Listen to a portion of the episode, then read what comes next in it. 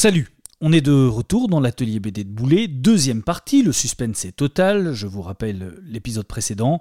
En plein entretien, Boulet se souvient soudainement qu'il a une quiche au four.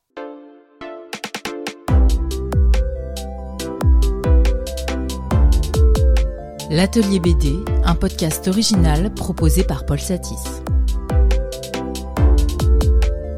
Alors, c'est bon? J'avais peur qu'elle ait brûlé, mais non, en fait, elle est, elle est juste cuite comme il faut. Je pensais que le four allait sonner et que j'allais l'entendre. Mais c'est une vraie quiche que tu fait toi-même, c'est pas une surgelée. Mais non, c'est une vraie quiche que j'ai fait moi-même. Tu cuisines? Oui, j'ai fait une quiche au poireau. Très Non, bien. c'est pas poireau, c'est courgette, pardon. Ok, avec euh, tu as épluché les légumes avant, tout ça quoi, c'est vraiment.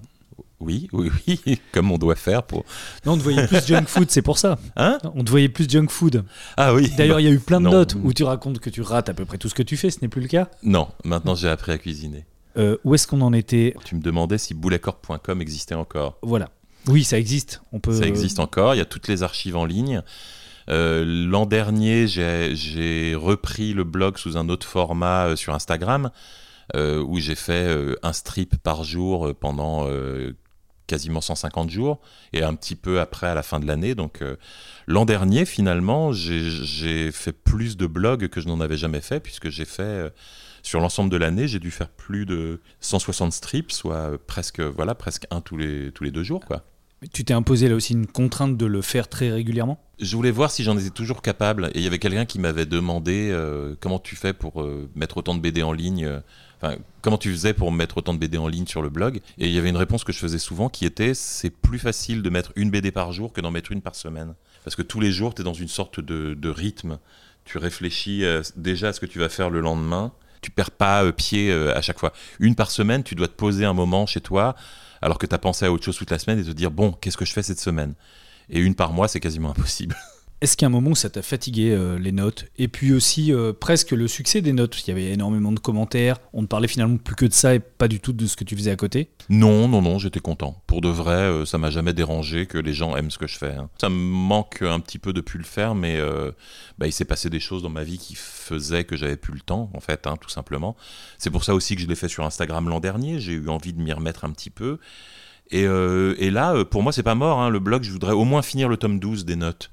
J'avais commencé, euh, j'avais du genre, euh, j'avais du genre une quarantaine de pages pour faire le tome 12, et puis il m'en faut 150.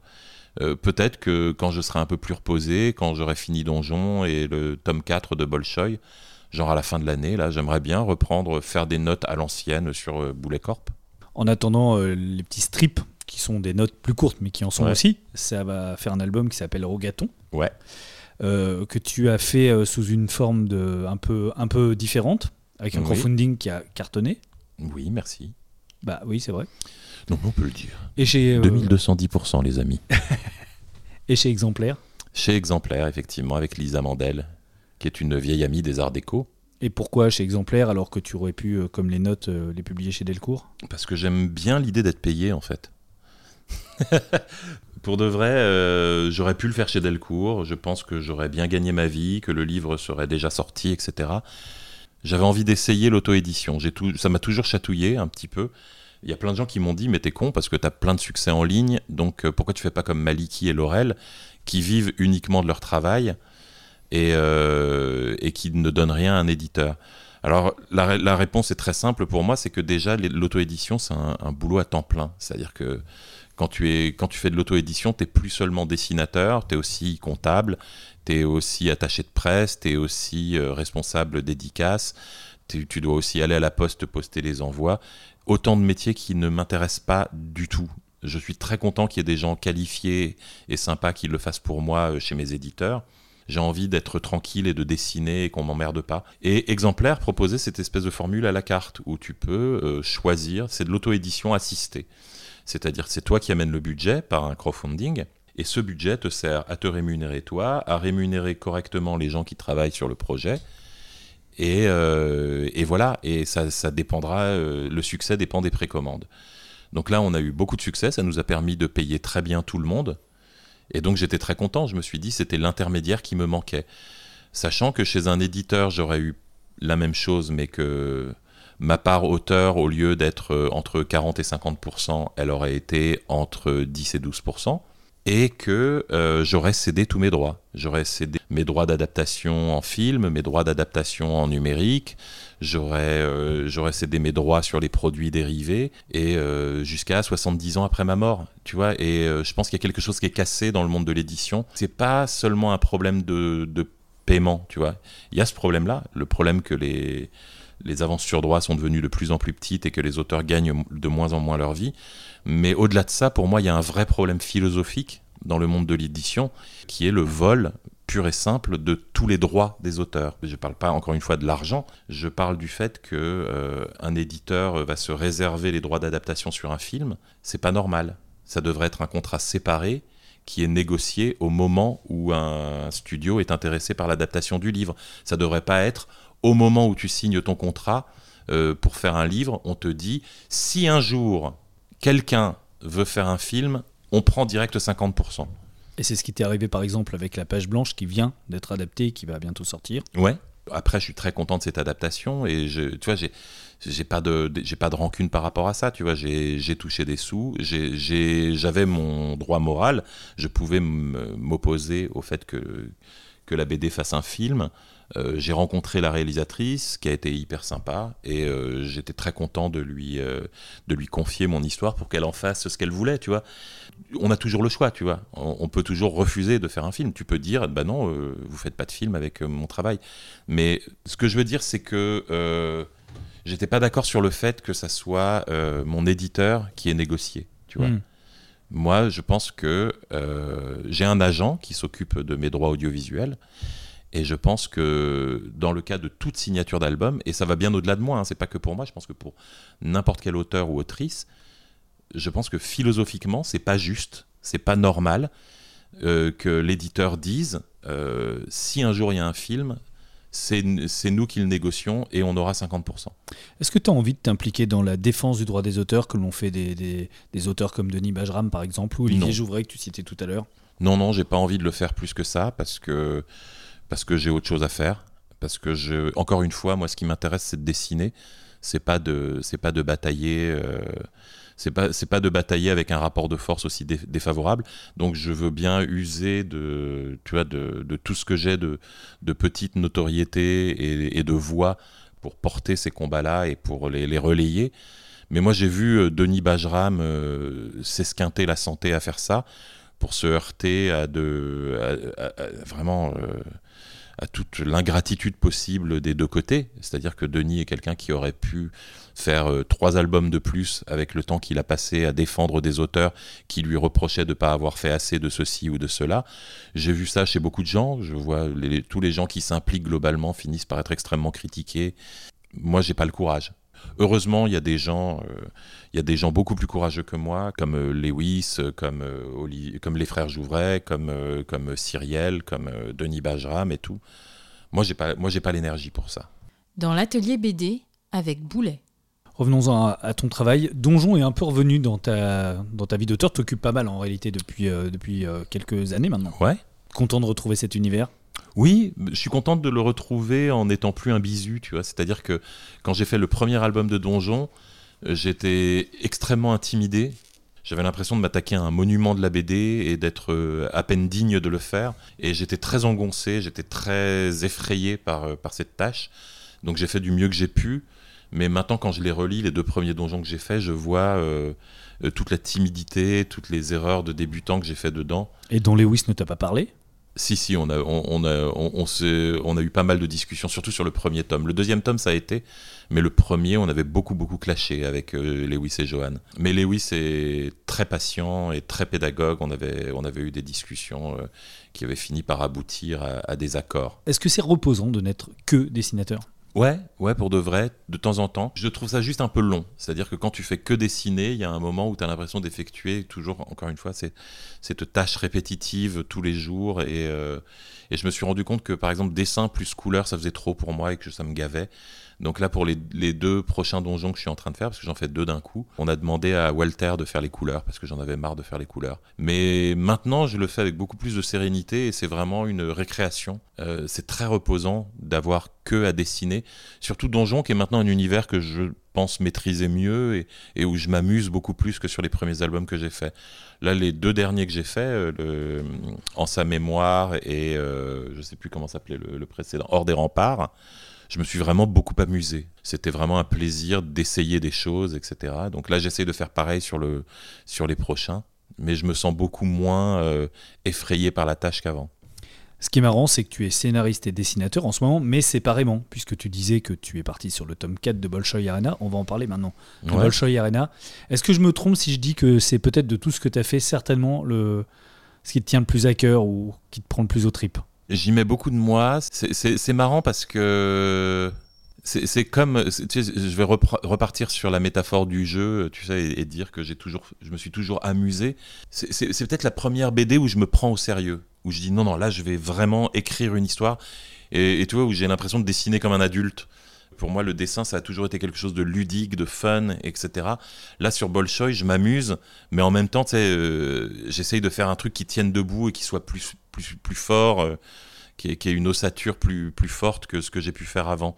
Mais il y a aussi toutes les thématiques que tu il y a- aimes beaucoup- particulièrement. Il y a beaucoup, beaucoup de thématiques, effectivement, qui me sont très chères. euh, Les univers imaginaires, Voilà. l'exploration de l'espace. Exactement. J'arrive à un moment assez effrayant là dans Bolshoi où moi je sais comment ça se termine. J'ai déjà euh, dans ma tête le- la structure du tome 4 et du tome 5. Je suis en train d'écrire le tome 4 et, euh, et ça va être le moment où euh, voilà où bah, le, le cycle va se terminer et où j'espère que les gens seront pas déçus quoi. Mais en tout cas moi je, je pense que j'y mets absolument tout ce dont je voulais parler quoi. Et comme c'est un univers très vaste que tu crées, Mhm. fatalement, même s'il y a un cycle, il peut y avoir ensuite un univers qui se décline avec des spin-offs, je sais pas. Je pense que ça dépendra beaucoup de, de- de- du succès du livre et de, de comment ça va, de, de ce que va, me, tu vois, de ce que va me permettre de faire Delcourt après. Je suis pas sûr que je serais prêt à repartir sur un autre cycle, tu vois, de, de cinq tomes. Mais là, je te parle de ça au moment où je suis euh, en plein dans le charbon euh, du tome 4. Donc euh, peut-être que si tu me reposes la question dans 4-5 ans, je dirais quelque chose de différent. J'avais des idées de spin-off, mais, mais je sais pas si c'est des bonnes idées. Donc tu vois, il, faut, il faut voir, il faut laisser mûrir. Est-ce qu'à un moment, tu t'es dit que tu allais le dessiner ou est-ce que tu ne l'as pas dessiné parce que peut-être tu as des limites, toi aussi en dessin, même si on les voit pas forcément, mais que tu as des limites et que tu t'es dit là, c'est un peu, c'est un peu trop. Non, j'ai des limites évidemment, comme, comme tout le monde, hein, euh, mais euh, Hassen aussi a des limites. hein. Je veux dire, c'est pas un truc qui m'est propre. Tout le monde en dessin a des limites. C'est pas pour ça que, que je l'ai pas fait. Je l'ai pas fait parce que je suis connoté. euh, j'ai eu j'ai eu plusieurs fois où j'ai montré des BD sérieuses à des amis, et à chaque fois j'obtenais des réactions, tu sais, un petit peu mitigées du genre, on a un peu l'impression que tu te la pètes et tout, c'est pas très drôle. Et dit là, mais c'est pas fait pour être drôle. Ouais, d'accord, j'aime mieux quand c'est drôle. Et tu vois, et je me suis rendu compte que bah, j'étais connoté euh, humour, à la limite aventure, mais euh, que quand j'essayais de faire du sérieux, tu vois, les- c'était la même raison pour laquelle j'avais pas dessiné la page blanche. C'est-à-dire que quand on voit mon dessin, je pense que les gens s'attendent à quelque chose qui va être de la comédie. Et j'avais peur que si je, si je faisais Bolshoi euh, dessiner moi-même, les gens allaient voir mes dessins et faire Ah, du boulet, on va rigoler, et être déçus par le résultat. Comme avec Pénélope Bagieux d'ailleurs, pour la page blanche, c'est un style radicalement différent du tien. Exactement. Assaïn, tu l'as rencontré comment? Oh, c'était il y a des années. On se connaissait depuis des. On avait plein d'amis en commun et on se connaissait des blogs. Euh, Hassen avait fait aussi du blog. Et puis euh, on s'était rencontrés plusieurs fois bah, là, par le groupe d'amis. Et j'adorais son travail. Mais alors ce qui est marrant, c'est que j'adorais son ancien style. Euh, avant, il avait un style beaucoup plus euh, crayon de papier, euh, tu sais, à la blotch un peu. Alors que là, c'est des petits points, ça fait, Voilà, ça là- fait beaucoup là, plus à- ordinateur. Là, c'est à la Otomo. Et voilà, et, donc je lui avais dit que j'aimerais bien de la science-fiction dans ce style-là. Et euh, il m'avait envoyé les premières pages euh, dessinées façon Otomo, comme ça, et j'ai fait Waouh, mais c'est pas du tout ce que j'avais en tête. Il a fait Ah oui, mais je dessine comme ça maintenant. Et, et en même temps, c'était mortel, tu vois. Donc j'ai fait Ouais, c'est hyper bien. C'est pas ce que j'avais imaginé, mais c'est hyper bien, allons là-dedans. Ils sont comment les scénarios de, du Bolshoi Arena? Tu les storyboards Ouais, ouais, je les storyboard Donc tu entièrement. les dessines. Oui, oui, je les dessine entièrement. Il y a, il y a une version de Bolshoi, euh, il y a une ver- elle existe la version de Bolshoi Arena euh, entièrement dessiné par moi, mais. euh, mais Avec un dessin assez poussé ou c'est vraiment juste des indications Non, non, c'est il y, a des- il y a des pages qui sont quasiment dessinées. euh, bah déjà, je, je- comme je comme j'ai l'habitude de pas crayonner, je dessine souvent fini au premier, au premier- du premier coup. Donc donc il y a des pages qui sont il y a des pages qui à mon avis ressemblent à des pages du blog. Et euh, il y a des pages qui sont beaucoup plus euh, bonhomme patate. Et tu t'es euh, par exemple un peu cassé le cul à faire des vaisseaux spatiaux qui tenaient la route dans le storyboard que personne ne verra? Pas vraiment, non. À part celui de Marge. Je tenais beaucoup au, au vaisseau de Marge. Je, l'avais, je l'avais en tête depuis des années, en fait. J'a- J'avais vu un jour, et je, je parle de ça, ça doit être en 2004 ou un truc comme ça, sur un, dans un aéroport. Il y avait une sorte de petite voiture qui, a- qui attrape les, les chariots de bagages. Et donc, c'était une petite, une petite cabine avec deux grands bras comme ça devant. Les Fenwick, c'est ça, non? Ah, alors, tu- t'y connais mieux que moi en machine d'aéroport. Bien sûr. Et en fait, euh, je me suis dit, ça ferait un si on enlève les roues et qu'on met ça dans l'espace, ça fait un super vaisseau spatial. Et je sais pas pourquoi, je m'étais dit que, que c'était le vaisseau de Marge. Je voulais que ça soit un vaisseau euh, un peu. euh, dans, dans ma tête, c'est un vaisseau d'exploration fait pour ramasser euh, des minerais. C'est pas du tout fait pour être un vaisseau de guerre. Je voulais que Marge, ça soit une, une scientifique qui se retrouve à faire des guerres euh, malgré elle, en fait. Marche, c'est quoi? C'est ton toit idéalisé? Alors c'est assez marrant parce que je, je ne pense pas. Je pense que c'est une sorte de moi. euh, c'est une sorte de version de moi, évidemment, comme tous les personnages qu'on écrit. Mais ce qui est assez marrant, c'est que quelqu'un m'a fait la remarque en la comparant à, Héloïse euh, de la page blanche et à d'autres personnages comme ça que j'ai écrits. Comment, je pourrais décrire ça? Elle a un côté euh, très, très détaché, très, euh, très froid, pas, presque froid par moment. Héloïse, dans la page blanche, elle a été bâtie sur cette idée. ça se passera mieux si je fais le détour par Héloïse de la page blanche, hein, c'est pour ça. Oui, vas-y. Donc pour ceux qui pas lu, ceux et celles qui n'auraient pas lu la page blanche, Héloïse, c'est ce personnage qui se réveille un jour sur un banc et qui se souvient de rien de son passé. Elle se souvient pas de son nom, elle se souvient pas de sa famille, elle se souvient pas de son adresse, mais euh, elle sait encore comment fonctionne le monde. Elle sait qui est Britney Spears, elle sait ce que c'est que la Fnac, elle sait euh, comment prendre le métro et comment utiliser un ticket de métro. Elle a juste une amnésie euh, de cinéma sur absolument tout ce qui la concerne elle. Et moi, c'est un livre, un, un livre auquel j'avais pensé il y a des années quand j'étais arrivé à Paris, parce que je l'avais un peu vécu d'une manière symbolique euh, quand j'étais arrivé à Paris. C'est-à-dire que mon arrivée à Paris, ça a coïncidé à un moment où j'ai pas mal coupé les ponts avec beaucoup d'amis et où j'ai quitté Strasbourg où je vivais et où je me suis retrouvé à Paris où je connaissais plus personne. Je devais avoir deux ou trois amis à, Paris, mais je, sinon je ne connaissais personne. Et je me suis retrouvé, tu sais, dans cette ville, dans un appartement vide. Dans une ville où je connaissais personne, je, revois cette image du matelas posé dans une pièce vide avec qui n'avait pas de rideau, donc j'avais un lampadaire qui éclairait en orange le plafond de la chambre. Et j'étais sur ce matelas entouré de rien, puisque j'avais déménagé quasiment sans rien. Euh, j'avais juste amené une boîte de livres et un matelas. Et où je me suis dit, mais qu'est-ce que je fais là en fait tu vois? Et tu sais, t'essayes de te souvenir de ta vie d'avant, mais elle n'existe plus parce que t'as coupé les ponts, parce que t'as quitté ton ancien appart, parce que. Et, tu vois, il y avait... Quand, je pensais à qu'est-ce que je dois faire maintenant, j'avais une espèce de vide intersidéral en face de moi. Quelquefois, t'as ce genre de, de moment dans ta vie où... euh, T'as as une impression de, une impression que tout le fond sonore s'est arrêté et que t'es dans une espèce d'état de, de lucidité absolue, tu sais, où t'as l'impression d'être complètement détaché du monde et de, et de regarder avec une espèce de lucidité absolue, comme si, comme si un bruit de fond que tu entendais, c'était que tu n'entendais plus, s'était arrêté brusquement. Et j'ai eu cette impression-là et donc j'ai transcrit ça sous forme d'amnésie dans la page blanche. Je voulais que le personnage arrive euh, dans sa propre vie en ayant l'impression d'avoir perdu tous ses repères. Et, euh, et Marge, elle a ce côté-là. Alors Marge, c'est dans des conditions plus tragiques, hein, je ne vais pas spoiler le, Bolshoi Arena, mais, Marge, c'est quelqu'un comme ça euh, qui aussi arrive dans un nouvel endroit et a tout à découvrir et à un moment, les circonstances fait qu'elle se retrouve un peu et qu'elle et, qu'elle est, obligée d'être en retrait du monde pour l'observer.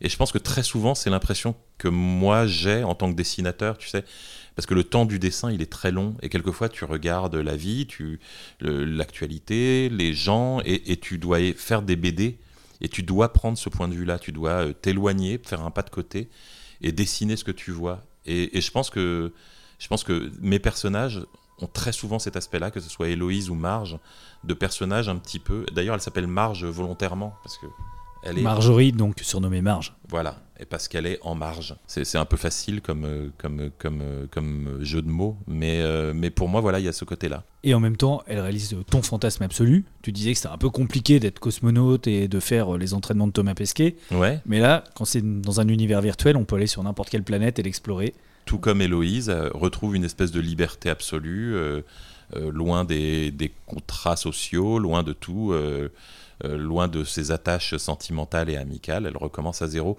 Il y a un côté comme ça, je pense que c'est cette espèce de, fantasme de l'absolue liberté, mais au, prix d'une certaine solitude. Et, et je pense que c'est quelque chose qui m'a toujours, qui m'a toujours parlé, parce que dans mon métier, c'est ça. En tant que dessinateur, je suis souvent très seul, euh, très indépendant, seul dans le sens indépendant. Je, suis solitaire sans être esselé, tu vois. C'est pas, euh, c'est pas de la solitude au sens du manque, c'est de la solitude au sens de, d'être euh, dans l'exploration. Et, et voilà. Et en tant que dessinateur, on a beaucoup ça. On a beaucoup le fait d'être indépendant, solitaire, et en même temps avec une liberté incroyable, parce que regarde tous les mondes qu'on peut créer quand on est dessinateur. On peut inventer n'importe quoi. La BD n'a pas de contraintes de ce côté-là. Euh, d'écrire une, une fable intimiste à Paris, c'est le même budget que pour écrire une, une épopée euh, spatio-temporelle euh, de science-fiction. Est-ce que c'est un projet que tu as porté longtemps? Je sais que j'ai commencé à la dessiner avant 2014, puisque j'ai retrouvé une interview de 2014 où, où je l'évoque déjà, euh, Bolchoï. Et, euh, et je sais que j'ai déjà mis le petit logo euh, il y a bien 6 ou 7 ans. euh. Je ne savais pas si le logo de Bolchoï Arena existait. Et donc j'ai fait un truc à la fois très con et, très simple. C'est je suis allé sur Twitter et j'ai dit j'avais ce logo en tête. Est-ce qu'il existe? Et plein de gens m'ont envoyé des logos qui ressemblaient, mais a priori il n'existait pas. Mais comme ça j'ai une espèce de datation du moment où j'ai dessiné le logo. Dans l'atelier BD avec Boulet. On va parler d'une de tes autres passions dont tu parles peut-être moins souvent, qui est la passion de l'animation, du dessin d'animation. tu es un grand fidèle, par exemple, du Festival international d'Annecy, Oui. alors que tu es de moins en moins fidèle au Festival BD, même si tu en fais euh, encore. Euh, on sent qu'il y a une vraie appétence pour l'animation. Ça se sait peu, mais tu as travaillé avec MacGuff, par exemple? Ouais.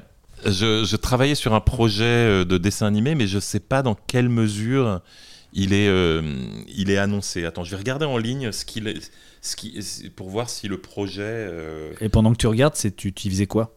J'étais storyboarder. Enfin, je faisais ce qu'on appelle du beatboard. C'est beat comme euh, rythme en anglais. Ça consiste euh, à imaginer des scènes sous forme de storyboard. Mais tu vois, j'ai pas, j'avais pas encore de contraintes très fortes sur le scénario. Storyboard, on te donne un scénario, tu dois l'adapter en storyboard. Euh, beatboard, c'est plutôt, euh, on te donne une idée, on te dit tiens, là, les, là, il nous faudrait des scènes de l'enfance des deux personnages. Est-ce que tu peux imaginer? Et tu vois, donc tu imagines, c'est de l'écriture sous forme de scénario. Est-ce que tu as envisagé, je sais que oui, hein, je pose une question dont je connais la réponse, mais de travailler vraiment un moment dans l'animation? Alors attends, ben, je, je viens de retrouver, euh, il y a Katsuka qui en a parlé. Alors, je vous lis le... Migration, film de Benjamin Renner chez Illumination. Après des années d'embargo, il n'y a toujours pas une seule image à montrer publiquement, mais au moins je peux enfin en parler. Benjamin Renner, Ernest et Célestine, le grand méchant renard, réalise un nouveau film d'animation nommé Migration, cette fois-ci produit par Illumination et Universal. Mi- Migration is a modern day comedy following a family of ducks who convince their overprotective father to go on the vacation of a lifetime as they attempt to migrate from New England through New York City and ultimately down to the Bahamas. Sortie prévue le 30 juin 2023. Donc c'est là-dessus que j'ai travaillé sur les toutes premières étapes du, dessin animé avec Benjamin Renner. C'était lui qui m'avait invité euh, parce qu'il il- il aimait bien mon travail et puis euh, et puis voilà, on s'était on est devenu on est devenu copains et, j'ai bossé trois mois euh, sur les toutes premières phases du, du dessin animé. Et quand tu as fait cette expérience, est-ce que tu t'es dit justement que ça pouvait être une nouvelle voie pour toi et faire, te mettre à faire complètement autre chose? J'ai adoré, j'ai adoré cette expérience. Déjà, c'est extraordinaire d'être correctement payé pour du dessin. Ça m'était pas arrivé depuis longtemps. C'était hyper sympa d'avoir des collègues. J'ai rencontré des gens formidables qui sont restés des copains. Là, on continue à se voir. J'étais encore à l'anniversaire d'une, copine storyboardeuse il y a une semaine. Euh, vraiment une expérience, euh, une expérience euh, super. L'équipe de MacGuff avait été adorable en plus. j'étais vraiment chouchouté, encouragé. c'était très bon très bon pour la santé mentale. Je, recommande d'être dans un boulot où les gens te sourient le matin quand tu arrives, sont contents que tu sois là et, te disent que tu fais du bon travail. Sauf qu'au bout d'un mois ou deux, eh ben, j'aimais pas prendre le métro tous les matins, j'aimais pas avoir un réveil matin, j'aimais pas, j'aimais pas devoir planifier tout le reste de ma vie uniquement les week-ends. Et je me suis rendu compte que moi, j'étais vraiment jusqu'au fond de mes os euh, un freelance, en fait. Je suis indépendant. Euh, c'est comme ça que je conçois ma vie.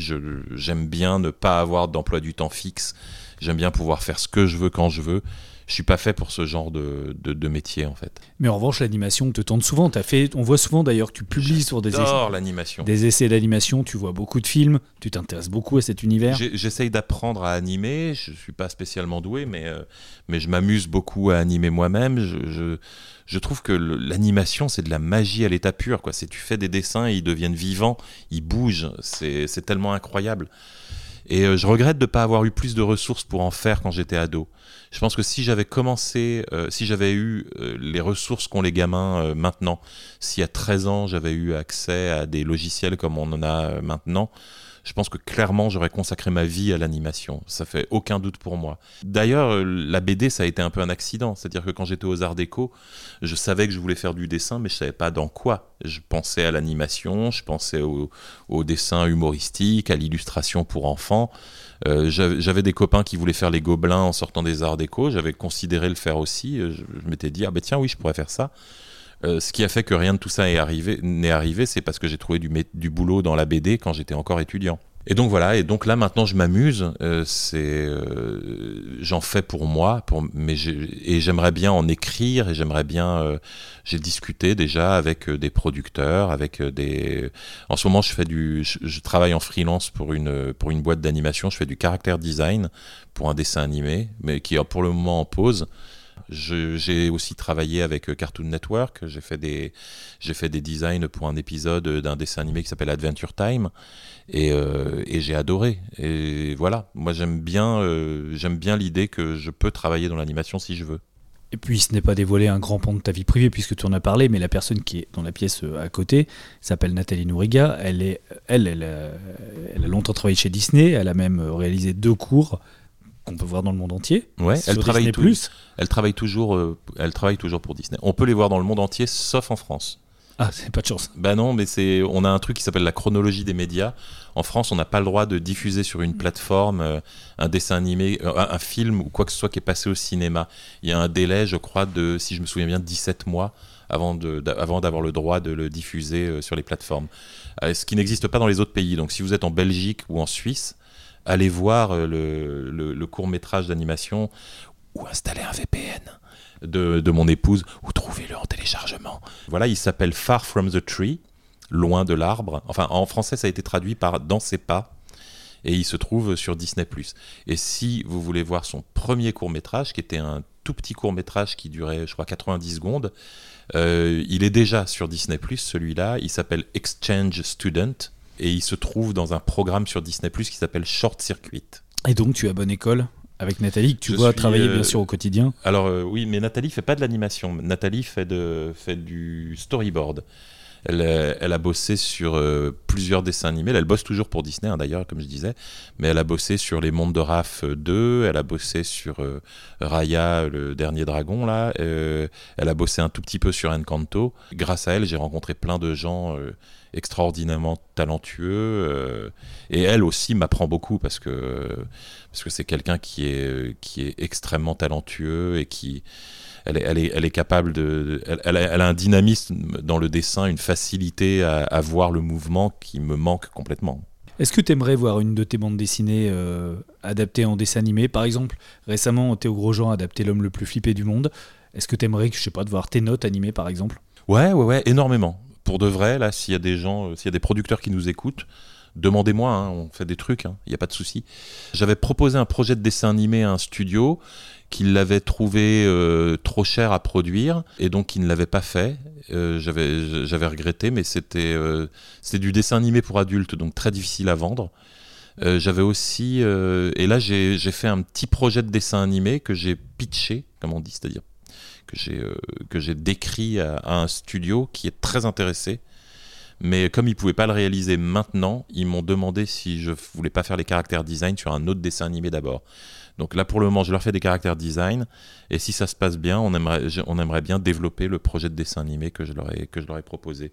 Et moi, il y a plein d'histoires que j'ai écrites pour le blog qui, pour moi, sont des dessins animés et que j'aimerais bien faire. Donc, euh, je vais essayer de continuer à en parler à des producteurs. On va terminer doucement cet entretien avec euh, des petites questions rituelles. Alors, dans tout ce que tu as fait, tu commences à avoir une bibliographie assez, assez imposante. Dans tout ce que tu as fait, quel est euh, le bouquin de toi que tu préfères? Alors jusqu'ici, euh, il, est, un petit peu vieux, mais je dirais que... Alors la préférence, elle n'est pas... Tu vois, c'est compliqué. C'est comme tu me demandes... Tu de choisir un de ses enfants, c'est horrible. Non, ça c'est plus facile. Mais euh, moi j'ai des chouchous hein, dans mes neveux et nièces, on va pas se mentir. je plaisante. Il faut des noms maintenant. Donc ton bouquin préféré ou euh, Mon bouquin préféré, euh, mon bouquin préféré, c'est Chikou Chikou. C'est un collectif que j'ai fait avec euh, avec Aude Picot, Lisa Mandel, Domiti Collardet et Erwan Surcouf. Et, et ce bouquin, c'était la transcription d'un blog. On avait fait ce blog BD qui s'appelle Chikou Chikou. Et, qui était la vie de cinq personnages qui vivaient à Château-Gontier. Et on alternait des trucs réalistes de la vie de tous les jours on racontait des anecdotes façon blog, des, des anecdotes intimistes. Et à côté de ça, euh, on partait quelquefois dans le surnaturel. Un, jour, on allait décider, tiens, maintenant, il y a des zombies. Et pendant euh, quelques jours, le blog allait se passer dans un monde envahi par les zombies. Ou alors, on allait dire, euh, tiens, maintenant, on est au Moyen Âge, pendant la Grande Peste Noire. Et, hop, on, on, partait, on partait à l'époque de la peste. Et, je me suis éclaté à faire ce blog euh, je le faisais avec des amis avec qui on a eu une alchimie absolument incroyable. C'était mon bouquin préféré parce que déjà en termes de créativité, pour moi, ça a débloqué plein de choses. Euh, Aude Picot a été une énorme influence sur mon dessin. Je trouve que c'est une des, dessinatrices euh, les, plus talentueuses de sa génération. Je, la trouve, je trouve son trait absolument extraordinaire. Euh, et, je m'en suis beaucoup inspiré à ce moment-là. Pareil pour la narration de Lisa, les, les, idées, euh, les, idées bizarres et absurdes d'Erwan de, Surcouf.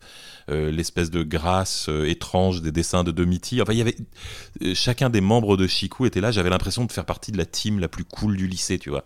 Et donc j'ai adoré cette expérience. Et en plus, je pense que comme j'étais caché derrière l'identité d'un personnage virtuel, j'ai mis beaucoup de trucs très personnels.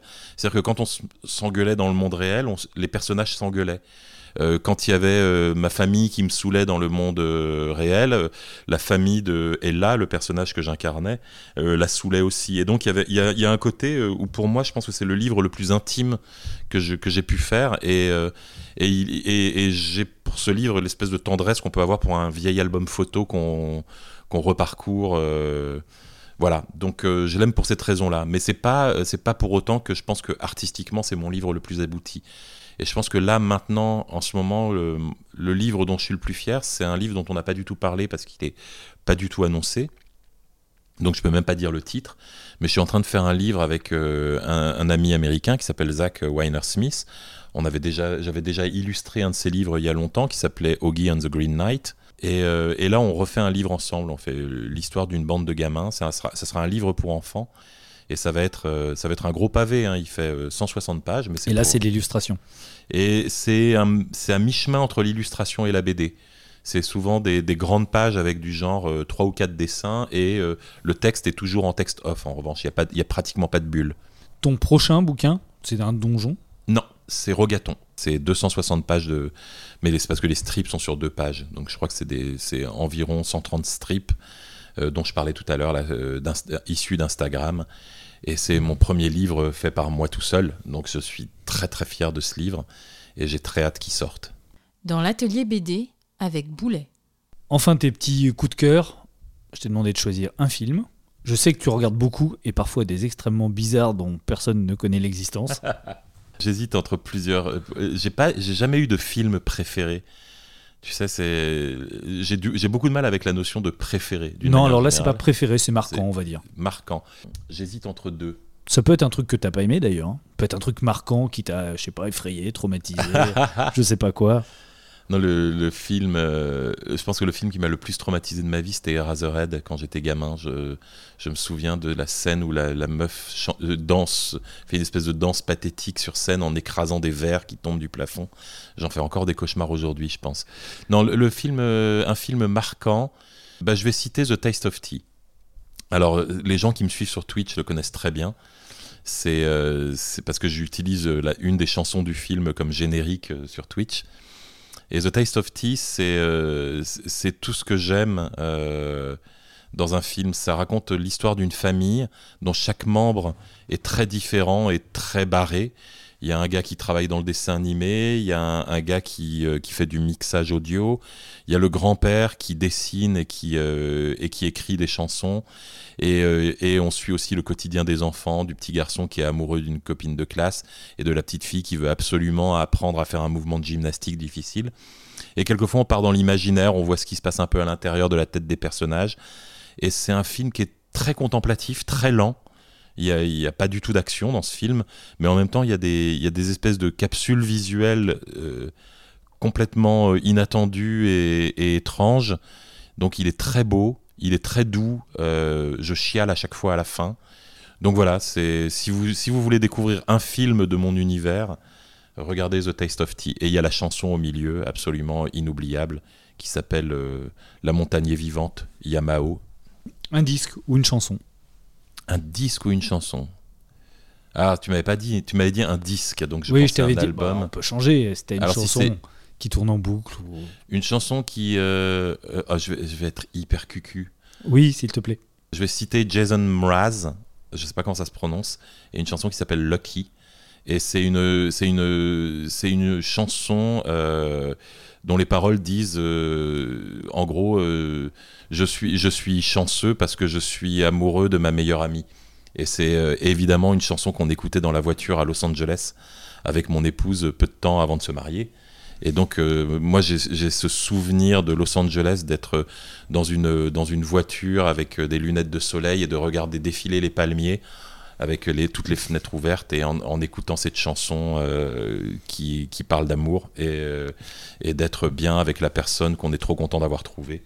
Donc euh, voilà, cette chanson pour moi, elle, a, elle, elle, a, elle, a une, elle, a- elle résonne d'une façon très particulière. Un livre qui n'est pas une bande dessinée. Ah, un livre Ah, moi je réfléchissais en termes de BD. Ah, mais euh, le BD, euh, je te le demande Ah, juste après. Euh, Là, pour l'instant, un livre qui n'est pas une BD. Je vais citer n'importe quel livre de Terry Pratchett, évidemment, tu me connais. hein. Euh, Peut-être que si je dois citer un livre, je vais citer De bons présages, celui qu'il a écrit avec, euh, avec Neil Gaiman, parce que c'est deux de mes auteurs favoris. Et donc, euh, je vous recommande. Si vous ne l'avez pas lu, franchement, c'est un classique. Il y a eu une série télé, mais dont je suis pas fan à 100%. Lisez le livre De bons présages par Neil Gaiman et Terry Pratchett. Ça raconte l'histoire de, du premier ange et du premier démon, c'est-à-dire le démon qui a, euh, qui a donné la pomme euh, à Ève et l'ange qui a chassé les, les humains euh, du paradis au nom de Dieu, et qui depuis vivent sur Terre. Et en fait, comme ça fait des millénaires qu'ils habitent sur Terre, ils ont appris à aimer la vie sur Terre. Ils adorent le bon vin, ils adorent la musique. Le démon adore avoir une voiture qui roule vite et qui est de bonne facture. Et un jour, ils apprennent que bon, bah, ça y est, on remballe, c'est fini. On arrête avec la terre, le jugement dernier arrive, on envoie l'antéchrist.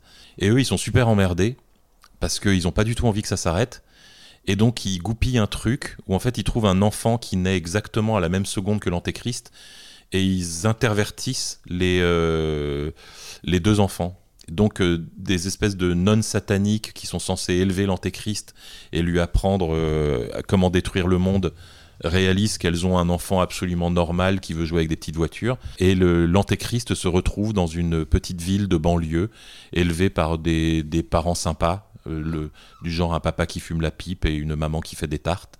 Et c'est très très drôle, c'est très très bien écrit. Et, et voilà, il faut absolument le connaître, c'est un classique. Allez, la dernière, une bande dessinée une bande dessinée, est-ce que je vais la faire sous forme de big up à mon ami et, un peu mentor euh, Lewis Trondheim? Je pense qu'une des BD qui m'a le plus marqué euh, dans ma vie, ça a été La Mouche de Lewis Trondheim. Pas pour son contenu, parce que c'est un album qui est un petit peu un exercice de style, qui est presque anecdotique par rapport à, tout ce que Lewis a pu écrire et créer dans sa carrière.